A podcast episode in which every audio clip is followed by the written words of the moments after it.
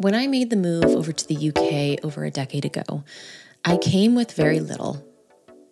I had a set of pots and pans my parents bought me from Canadian Tire and a pile of dishcloths that I knit myself. I'm not even kidding. I also had six hockey bags, does it get any more Canadian? Filled to the brim with my own clothes, my favorite DVDs, which didn't work in the UK, and a collection of my life's journals, all to my name. That's it. To this day, making the decision to move abroad at 24 is still one of the most brave and bold things I've ever done. I didn't even know a soul, except for my partner. I didn't have a job lined up, and I didn't really have much of a plan. In my head, I told myself that I'd give myself about six months to find my feet, and then I would make it my job to find a job. Two weeks in, countless banana breads made and consumed, I decided that I needed to hit the pavement and find myself a job. And honestly, any job would do. I volunteered, I temped, I worked mind numbing jobs, and I did things that I genuinely loathed. But each of these jobs were opportunities. Opportunities that opened doors, gifted me friendships, and made my skin a hell of a lot thicker in the process. When I made the move to England and no longer had the luxury that we so often take for granted of seeing my family, I became incredibly selective of who I wanted to share my energy with. I'm protective of my heart, and I always have been. And I'm incredibly picky with whom I confide in and spend my time with, both personally and professionally. A third of our lives, which is approximately 90,000 hours, is spent with the people that we work with. And I think it took living abroad for me, living away from my family, that made me hyper aware, acutely aware of how important it was for me that I needed to work with people who made me feel good and ultimately made me happy. When I finally plucked up the courage to leave a job that taught me a lot, but I knew wasn't 100% right for me, even more doors opened. Beautiful friendships continued to flourish. And the universe guided me towards the person I'm about to introduce you to. Now, I'm proud to say that this month's guest is a valuable member of my chosen family.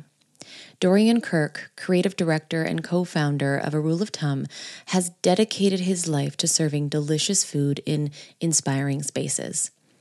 Focused on crafting honest dishes inspired by local and seasonal ingredients, Dorian and his brother Edwin have created a group of restaurants consisting of passionate people working thoughtfully to create food experiences in Herefordshire and beyond. If you've had the pleasure of dining in one of their establishments, you'll know firsthand that what they've created is something truly special. And I have a funny feeling they're only just getting started. He's been one of my constants for nearly a decade now, and I'm really excited for you guys to hear this candid conversation between Dorian and I. It's inspiring, it's uplifting, and it's empowering. And it's nothing but feel good vibes. You'll see. Give it a listen. Let's dive right in. So, Dorian, this is so exciting. I'm so proud to have you on here because, well, we've been friends for a really long time and um, you've always inspired me.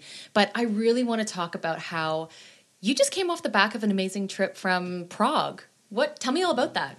Yeah, so um, me and uh, a few of the, the core team uh, went to Prague. It's not the first time we've been. Um, we I first stumbled across this restaurant group in Prague in I think it's 2015 with my wife before we had children, and uh, whenever I go somewhere new, I always find out the coolest coffee shop because I, I, I figure that uh, people who who are baristas they always go out and eat in the evening, so they know where yeah where it's good to eat. And we went to this cool coffee shop and said, "Where do we go?" And they pointed us in the direction of I can't remember which one now of this ambient restaurant group.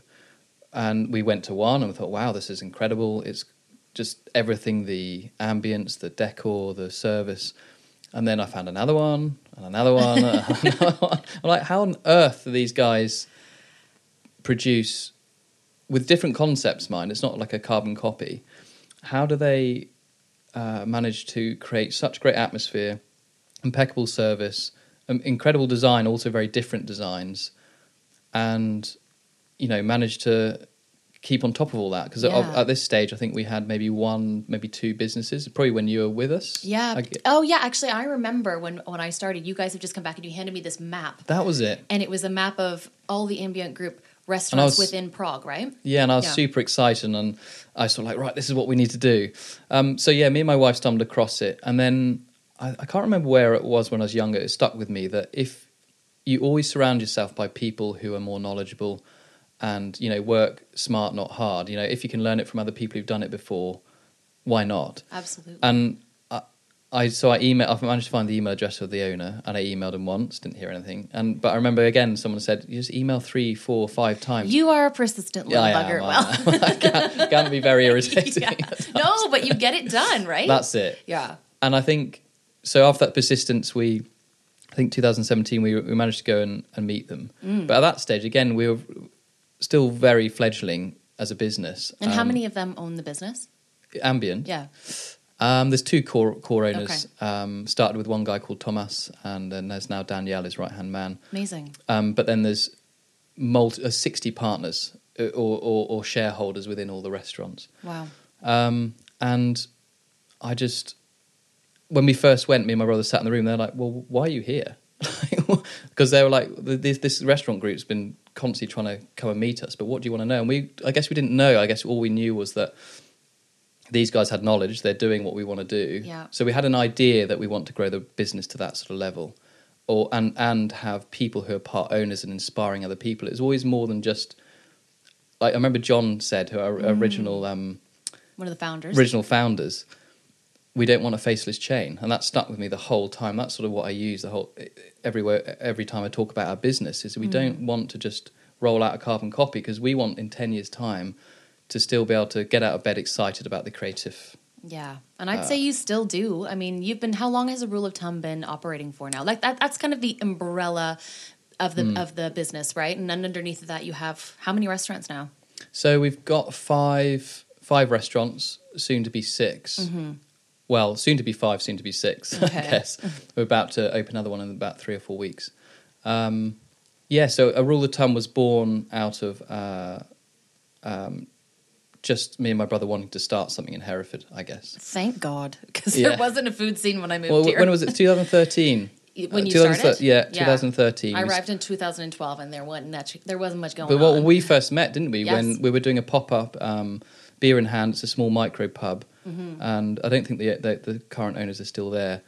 Um, but we went in and said, "Look, we want to cook food on," and we did Burger Thursdays. And I remember that's that's where we met. And there's queue you know, for Hereford. There was queues at the door, wasn't there? And Seriously, uh, and it was exciting. It felt because I'd been in London for sort of five years previous. It felt exciting to bring some of that excitement about food because Hereford, I guess, didn't did, didn't pride itself or champion itself on let's let's be passionate and excited about this amazing produce we got. yeah. I mean, you were working in London and seeing that a lot of the great beef and meat and everything was coming from your home county, right? Yeah.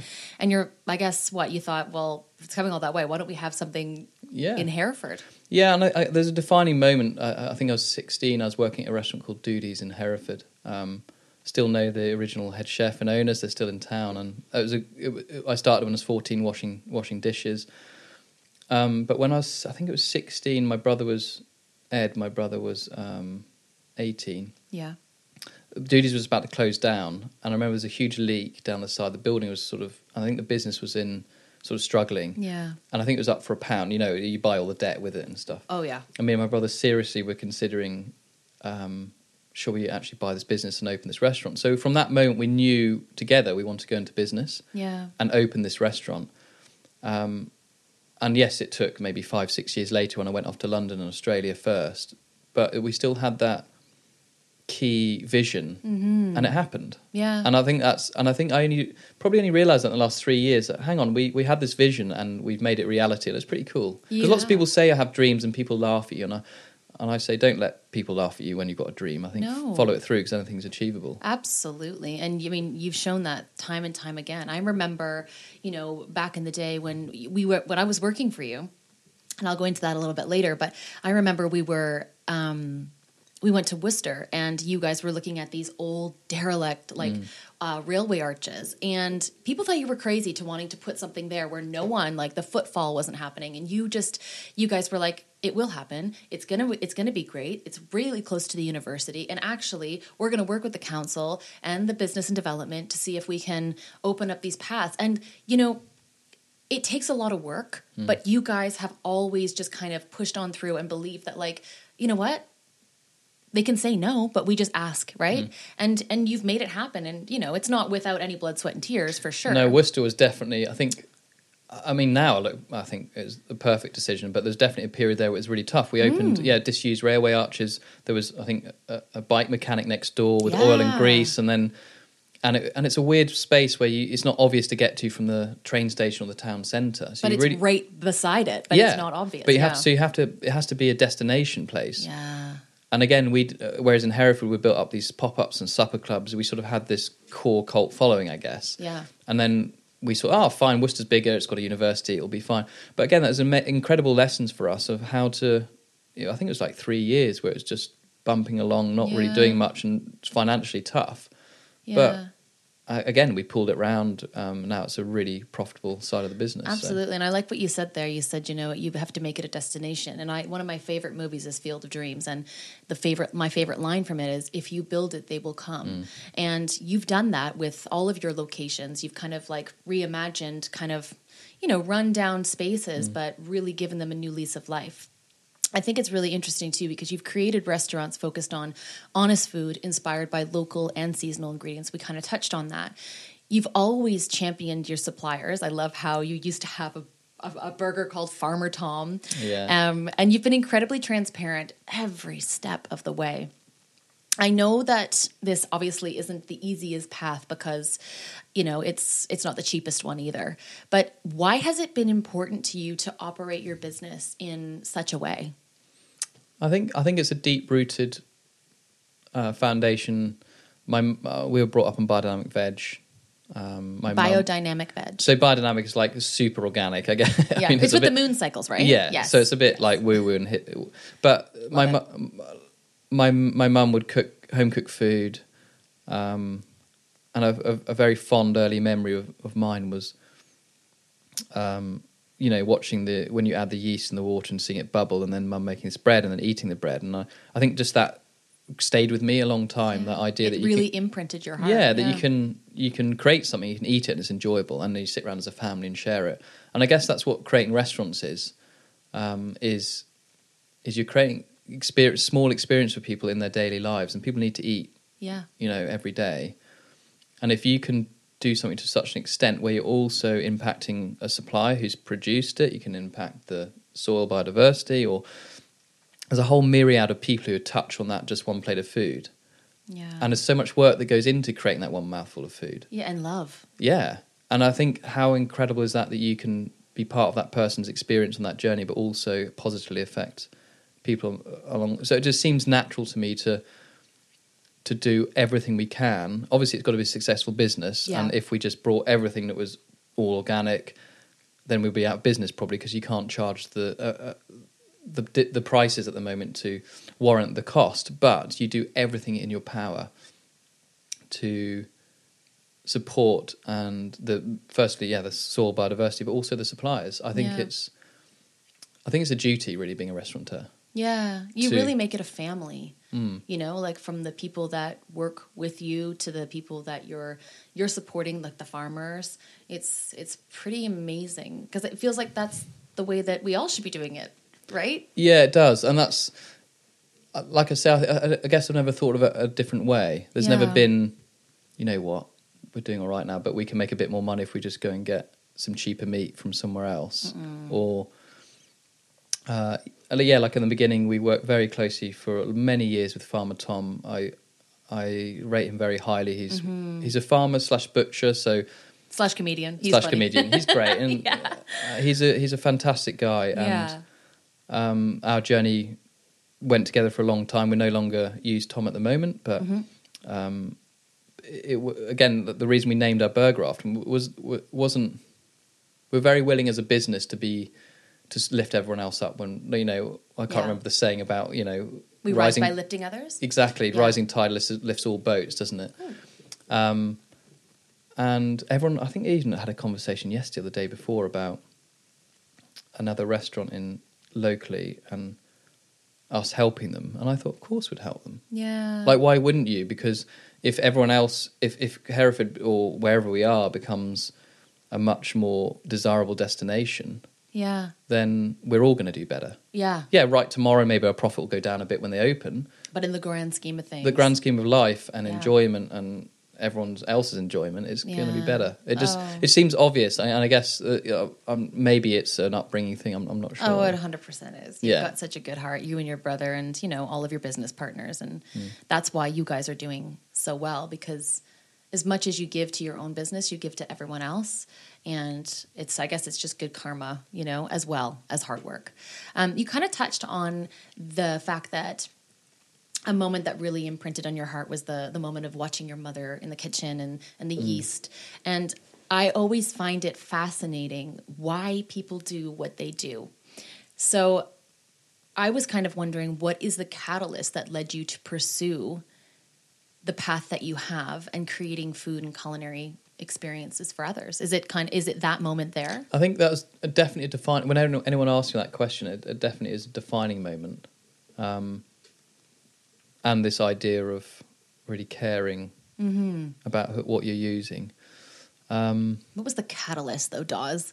What was the thing that like just you couldn't deny, you couldn't you couldn't stop thinking about it? Like what led you to this? It's funny. It's funny with me. Like I think uh, my dad was an astrologer, and he said one thing to again. It stuck with me. Mm-hmm. Was he read my chart or something? And and again, you know, when when you're a kid, things stick with you. So uh, again, I've got to watch myself when I talk to my children. It's so important how you talk. But he said you're going to be really good at business. Yeah. And I, so I've just had that idea going out into life that I'm going to be successful at business. Because you believed it. I believed it, yeah. Yeah. And and there's always a thing. I mean, I remember my teacher at school wanted me to go off and write, do English because he thought I should go and write, and I just thought, no, I've got to do something with my hands and be practical. Yeah. And maybe that tied together with this idea of business and this idea of this joy of food and sitting around the table with a big family. You know, we're a family of se- seven, five, Yeah. five kids, and um, and we always cook these meals together. Um, I think there was this idea of trying to hit all those and being practical and creative. Yeah. And I think now that I'm at a stage in the business where I'm not actually in the kitchen much anymore, I actually really thrive and love the creative bit of growing the business. Yeah. Um, even though I love food, I, th- I got I, found, I got so worked up and stressed that people wouldn't like my food. It was almost Right. so overbearing that I wouldn't enjoy the cooking Well, it's because you care so I much. yeah, I cared a lot. Yeah. Um, but I miss it. I do when I do the odd service. I, I absolutely love it. It's incredible. Yeah, but you Um, still give back and like to your friends and stuff. And I love when you have, have us over for dinner because I always know the food's going to be a bit. I mean, people always say, "Oh God, it's um, really stressful if if they invite me around to eat," and I'm like, "Well, I I feel just as stressed. I'm expecting something really incredible." They're expecting big things. Yeah. Yeah. Well, I want to talk a little bit about empowerment Mm-hmm. because both you and your brother Edwin and um, Rupert and everyone that you have involved have been passionate about getting the very best out of the people that work for, well out of yourselves but the people who work for you you have always rewarded um, hard work and you've encouraged a lot of creativity within your own team. You guys like i said earlier you genuinely care at on every level of of your business. Um, what programs and practices have you started to implement within your business that allows the people to flourish? I guess um, uh, top of the conversation about going to Prague and Ambient Group and being really inspired by this sort of 30 restaurant group with 18, 19 concepts and yeah. seeing that and then realizing that the way they've got there is that each restaurant's got a, an owner like or uh, two owners or th- you know the, the the head chef and the manager there's always one of those in each restaurant. Yeah.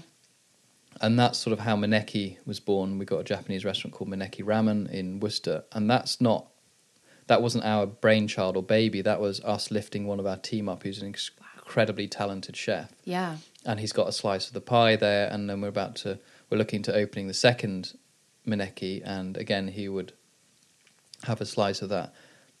And you can't grow anything of any means or or any uh, warrant really without having great people. Yeah. Like it- passion. yeah, and the business is only as good as the people in it. yeah. So it's like a hotel without any of the people. It's just a room with furniture, isn't it? yeah. So Totally. a yeah. great hotel is all the great people that serve you and give you great. Same with the restaurant business. Same with anything you, we we do together. So yeah. it just makes sense. And we've again we've got it's the the bit bigger than having a successful business. Like what legacy are we leaving, Yeah. or, or what how are we helping other people? How are we lifting them up? And that is through people. There's fantastic people with talent, but they might not have all the bits that join together, being able to run a, a restaurant business. Of There's course. so it's many expensive. It's there's a lot of you guys have like the blueprint. To it yeah now, there's so right? many facets of you have to be great with people you have to be great at math maths you, you you have to be able to do so many things you can't just cook really good food and expect the business to be fly Yeah. the amount of restaurants i know with fantastic chefs and fantastic um, menus that have failed because they, they haven't got all the other bits that pull a restaurant business together Yeah. so that idea that we can uh, have this diverse group of really exciting restaurants and give Mm-hmm. amazing experiences whilst lifting people up and letting them live their dream. I mean, Yeah. how how incredible is that? You've kind of coined it too, chefpreneurs. Yeah, we've got this goal of having you know twenty five chefpreneurs in the next sort of over the next ten years. I guess is I, yeah, I love that concept. Like you know, the fact that you just find the right people, Mm. and like you know, I guess it's like what's next for a rule of Tum, and you don't know until you find the right people. If you have an amazing Italian chef. You open an amazing Italian restaurant, Mm. if you know what I mean, and I think that's really cool to be like, just kind of follow the passion and let like your intuition and the and what feels right kind of guide the way, and um and empower the people within, right? well, that's just happened recently. I we've I won't say names yet until Yeah, yeah, for until sure. we know. But yeah, like oh, me and my brother had, we love this idea. We we use a lot of baked goods, obviously breads and uh, things in our restaurants. And we had this idea to contact someone about teaming up together and opening a bakery. oh and, my god, please open a bakery, please open Heref- a bakery. Hereford's, Hereford's, you know, got well, it's gagging for it though. Yeah, it is. really. and you know, and we had this conversation. It just went really well. And that was definitely an intuition thing. We both had this idea. We sent Yeah. a message, and then we arranged a meeting. And after that, we all walked away going, "This is awesome. This is incredible." Yeah. And what that's doing, it's not because we want to open a bakery and count the pennies that the profit that comes from it. It's because I'm genuinely excited about creating products for our restaurants, but also lifting this person up, baker, and making them super successful. Absolutely. It's very. It's a really. I love exci- that you're also just like, you know, creating all these experiences that, you know, you personally want to, but we're all going to benefit from. Like, Mm. you know what I mean? And I think that's amazing. And I think back to the time. So, for those of you who don't know, I actually used to work for the boys at a rule of Tum.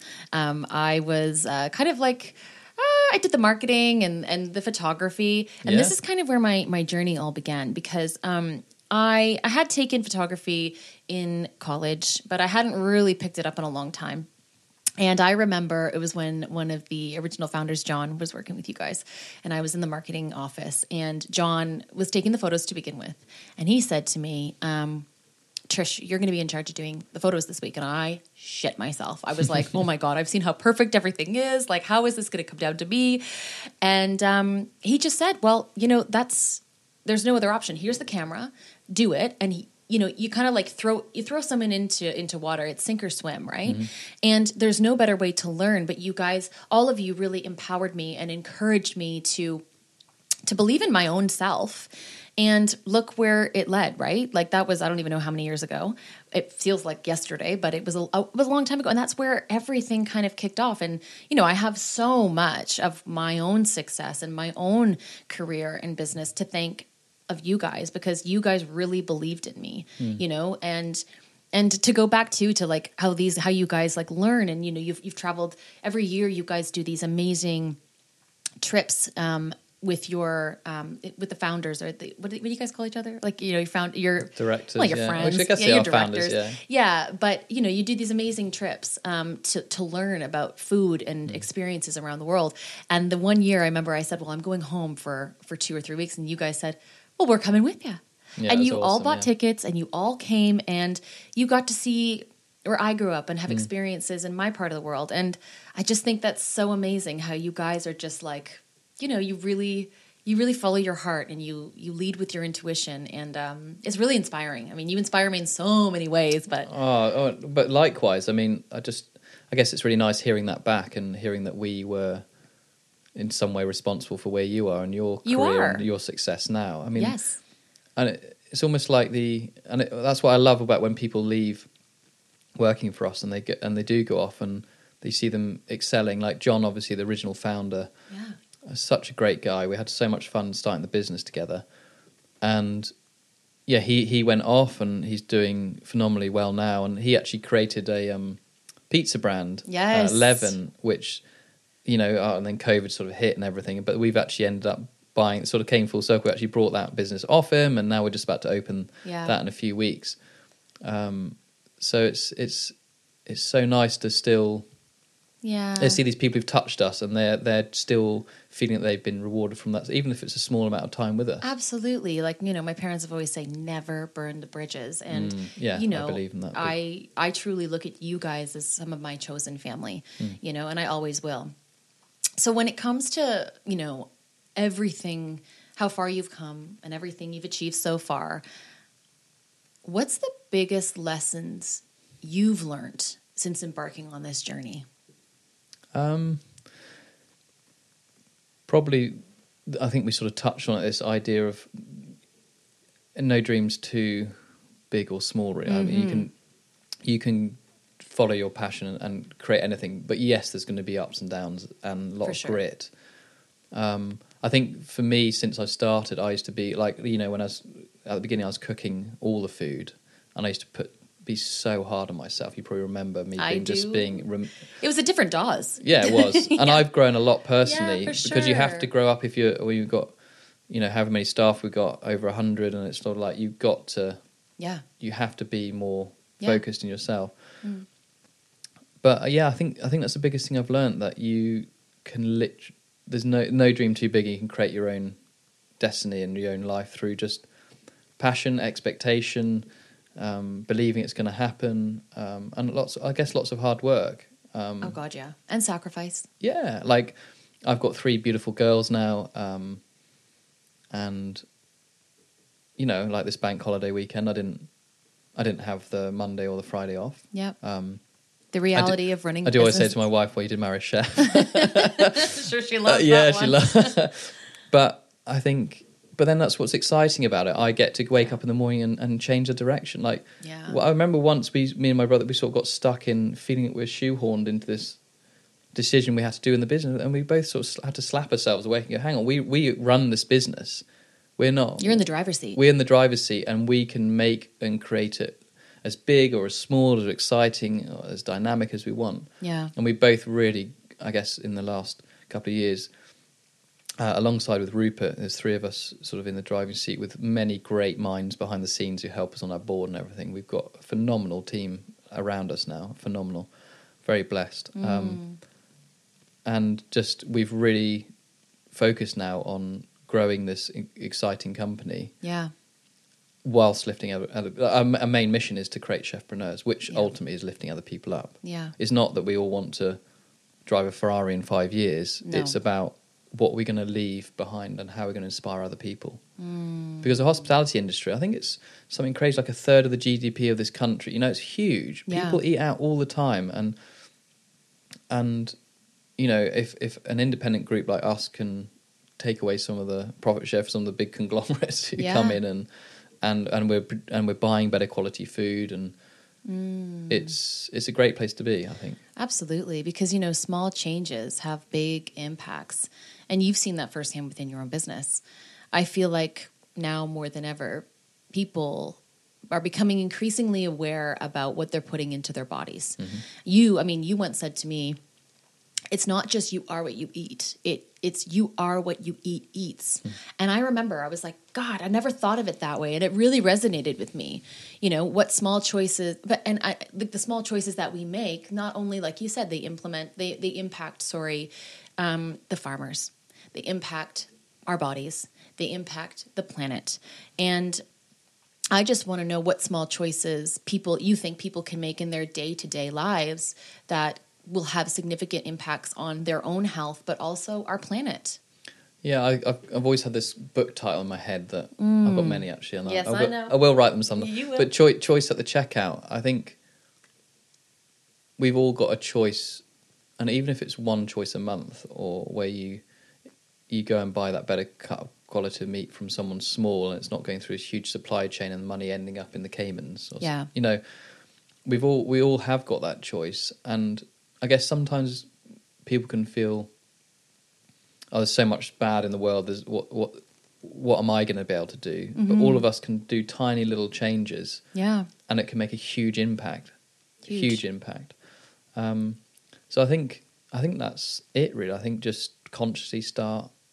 Obviously, down to affordability, but maybe it's knowledge as well, isn't it? How to use the whole animal, or how to use Yeah.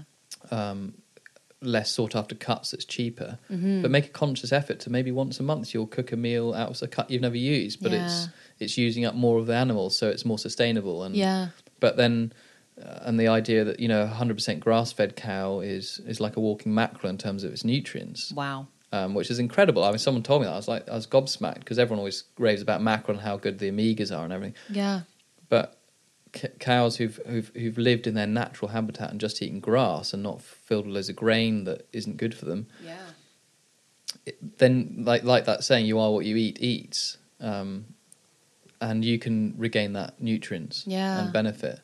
And again, if we can do a, a small way in our restaurants Yeah. through through that, well, fantastic. Yeah, well, knowledge is power. Yeah. I mean, all the things you're talking about too. Like, do you think you'll ever have educational kind of programs? Not even, I know you do within your own staff, but for people who want to learn how to butcher an animal or how to like about different cuts. Like, do you think maybe that will ever happen one day? We'd love. I'd love to. Again, uh, inspirational from our trip to Prague is that they've now obviously at a a, certain size where they've got a development kitchen. They've got their own butchery that's like a thousand thousand square meter, but Wow. like huge. And but they Yeah. make all their own charcuteries and salamis. And Wow. it's incredible and it's very inspiring. But again.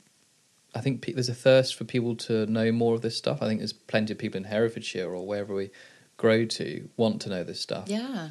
So again, like a bakery, fantastic. Let's make a space big enough where people can come in and Yeah, maybe like learn how to make croissants. Or Absolutely. Like it's you're you're providing culinary experiences, but like experiences where people can learn Mm. and they feel like you are the point of contact for all of these, you know, it's kind of like going back to basics, isn't it? And I feel like we're going to need to know a lot more of that Well, in the fast- years to come. Definitely. I mean, it's fascinating. Again, Tomasz and the, the we spent the last day in in Prague in their development kitchen with some of their chefs, mm-hmm. and their task. Drinking beer at 9 a.m. Yeah, that was intense. yeah. But you've got to get in with a local. Absolutely does. I'm full of it, you know? It's funny. I, I turned around to the chef who was there prepping some rabbits for a private dinner. I was like, "How are you, how are you doing this and drinking beer?" He said, "No, no, I've got non-alcoholic." So he slipped. that. so, Oh, okay. but it's their religion out there. Beer and the way it's served is is mm. a- and it's all completely unfiltered. And actually, I didn't feel. Bloated or Yeah, you know, normally when you drink a lot of beer, you can feel pretty it's, feel pretty sluggish. Yeah. But actually, I, we didn't. I didn't feel as bad as like one would normally. As when you would think, yeah. But their project for the next six months is all working on uh, bread and flours. So working with different mills and different flour types and different grain types and getting back to the original Czech way of bread. And I mean, um, that, obviously they're in an incredible space in their business where Yeah. they've got that luxury to really dive really deep. I mean, Mhm. Tomasz said a lot in, in our meetings with him that we we don't just like to be linear; we like to go really deep, Mm-hmm. and that's a great. And but obviously, the business has to be ticking along successfully on the side. Absolutely, yeah. Um, so that was really it's really great to see some of that for the longer term visions for us at a rule of Tum is how you know how can we explore you know the heritage of Eng- the UK here. I mean, the fascinating thing about Prague is that they obviously went through huge war Yeah. and governments came in and basically told them this is the bread you're going to eat Yeah. and they got rid of all the old ways of doing things so they're just rediscovering that now Wow. and I'm sure there's heaps in this country, which lots of great chefs in the UK do, don't they? They Yeah. keep they explore and digging through the old archives of the original recipes and how things are done. Mm-hmm. Um, again, what a fascinating thing for all of us to learn. So again, if we can implement that in, in our growth, definitely, I'd love to. Yeah. love to do that. Well, that kind of leads me to my next question. And actually, one of my last is what is next for a rule of Tum? Because you Hmm. guys don't stop. I remember having a conversation with you recently, and you said to me, "Oh no, we're going to pump the brakes a bit." And then, Yeah, we like, did, didn't we? yeah, you did. you What did. happened? I think, And again, my wife would love us to pump the brakes, but Yeah, but you you've got so much going on. Like, tell us what's what's what's currently what that you can talk about. What's Well, I currently guess- happening. so I guess I guess when probably when I had that conversation after COVID, it's very just batten down, uh, not batten down the hatchet. Actually, we were the first. That's where Worcester really started flying. Was uh, during COVID, we were the first restaurant to open and start doing takeaway. We We're the only restaurant open for first week, and then everyone realised, wow, this is really good. And Yeah. since then, we've been flying in Worcester. Um, so COVID was like a double edged sword. Like there's loads of positives that came out for us as a business. Yeah. Um, we we we're not scared of taking risks and again that sort of thing that you said at the beginning where we're just let's throw ourselves into it and we know it's going to come good. We'll or we'll make it good. If something seemingly bad happens we'll we'll turn it and we'll we'll make it make You it happen. pivot. yeah we'll pivot. Um so but then there was definitely a period through covid where we had to go right let's just gather our thoughts. Let's make sure everything's really safe and secure. And actually the last year and a half when things were sort of starting to open up again we spent a year and a half just working on our really boring stuff, which I don't enjoy the business, but KPIs, key performance indicators, you know, uh, staff costs, food costs, yeah, nuts and bolts of running the business. Yeah, And that takes a long time, and is necessary. but it's hugely necessary to have Yeah. a successful business. yeah, So now, and then suddenly we hit a point where we're like, right, we're ready. Like, we, we've got these great restaurants already and we've tightened everything up. Got a phenomenal management team, uh, phenomenal guys who sit on our board, and we are ready. So then, uh, and we sort of set this goal of where we want to go with us, the core sort of team. yeah, And ever since we set that goal, just opportunities have been flap, hitting hitting in a lap. Which is, so it's like, okay, we got to grow now. We got to we got to start growing because we're ready. We feel ready. We're excited. yep. And so yeah, we've got Eleven Pizza opening, um, which was a pop up in the yard. I'm so excited about this. Yeah, it should be really good. Really good wait. Neapolitan pizza, some good Yes, wine, yes. um, a Just few simple. pasta dishes. Yum. So that will open, and then we are opening a Maneki two further afield, Well done. and we just yeah, so we just signed a place for Gloucester Docks, Woohoo! and it's all independent restaurants. And I've always been a bit snooty about Gloucester, but okay. going there, Yeah. going there, I think it's it's a place because we always had Cheltenham next door, and it's like Yeah. everyone sort of goes, oh, Cheltenham's the place to be.